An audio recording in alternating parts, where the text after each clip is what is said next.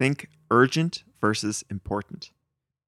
All right, this is a quick one and a classic one. So you can think of all the possible things you can do with your time in terms of two broad categories urgent versus not urgent, and important versus not important. You can even draw a nice little two by two table to work this out. In the first category, there are things that are important and urgent, which means an activity that has pressing deadline and there are consequences for not taking immediate action. This is stuff that you need to do very badly. Next, there are things that are important to do, but not urgent. This is where a lot of goals happen. For example, I want to get better at being a good brother to my siblings. This is definitely important, but it's almost never an urgent thing to do. This is something that you probably want to schedule, something that you need to make space for in your life.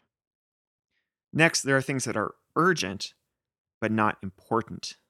For example, I remember in high school when friends would not do their homework and then they would come to me and say, Oh my gosh, this is due in half an hour. You have to help me with this immediately. And I would say, Hmm, your emergency is not my number one priority.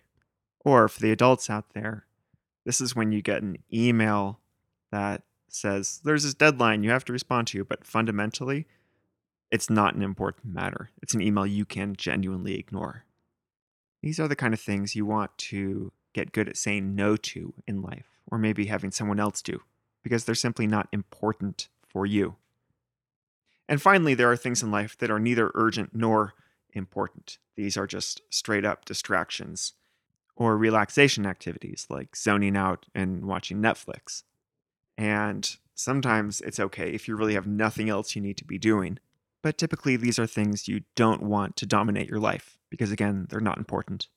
So, the activity is to create your own urgent versus important two by two table and ask yourself what is something that you have been working on that is very urgent but not actually that important? Is there a way that you can not do this anymore? Is there a way that you can get other people to do this? Ask yourself what's something that you really should be working on, something you know to be important, but because it's not urgent, you have not been making time or dedicating energy to it. These are important questions that help you organize your life as a self directed learner and figure out what is the most crucial thing to dedicate your time to on a daily basis.